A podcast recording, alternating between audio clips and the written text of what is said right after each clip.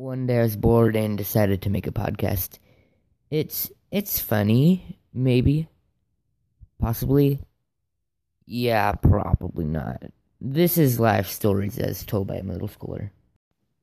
Obviously, I don't have the best equipment. This is a Samsung 5. Don't judge, but I love this fun. Our topic today Invisalign. Is it worth it? As someone who has had both braces and Invisalign, I feel that I am equipped to answer the question. If you don't know what Invisalign is, then where have you been all this time? Haven't you seen the commercials? The ones where people act like their lives have changed all due to Invisalign? Invisalign is basically a retainer, but invisible, and that's pretty much all there is to it.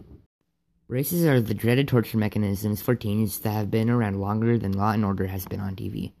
Almost all of us can look ahead for braces in the future. It's just a given in life, but there are those few of us who don't need braces. People who are born with straight teeth are the one thing the rest of society can all agree on. We hate them. What's even more annoying are the ones who are jealous of people with braces. You actually want braces?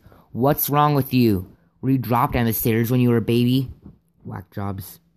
So, as someone who has been gifted with getting both braces and Invisalign, I can tell you which one you should get. And it really all depends on the type of person you are. Some people strangely look good in braces. You know who I'm talking about. If you want to fit in with most people in school, I'd go for braces, especially if you're super self conscious. The thing about Invisalign is that you can only drink water with it on.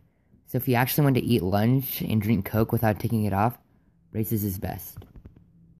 I still have Invisalign, and taking it off at lunch is sort of embarrassing.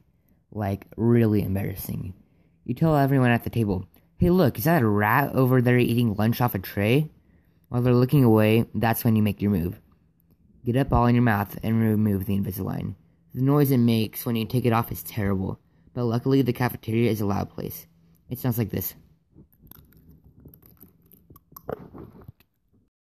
Now you're done taking your Invisalign out. Look up, and your friends are still looking over at something in the distance. Oh, you say quietly to yourself, there really was a rat eating off a tray over there.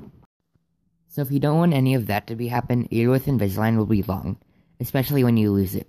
Just last Friday, I lost mine in the cafeteria, so I just put in the next week's tray. No harm there. But apparently, somebody, for some reason, turned the Invisalign in to the nurse. And she actually went on the announcements in the morning in front of the entire school and showed it off to the entire school.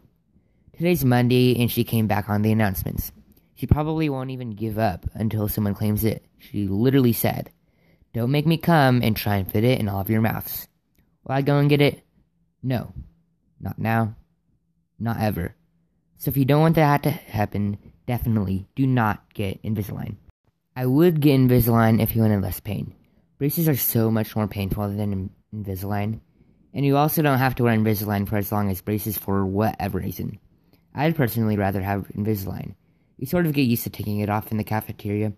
And plus, what more social respect do I have to lose? So there's my first podcast. Pretty short, I know. Will I create more? Maybe. Who knows? If I get some listeners to this episode, I definitely will. I'll also try and make them more high quality. Thanks for listening. I guess it's over now. So bye.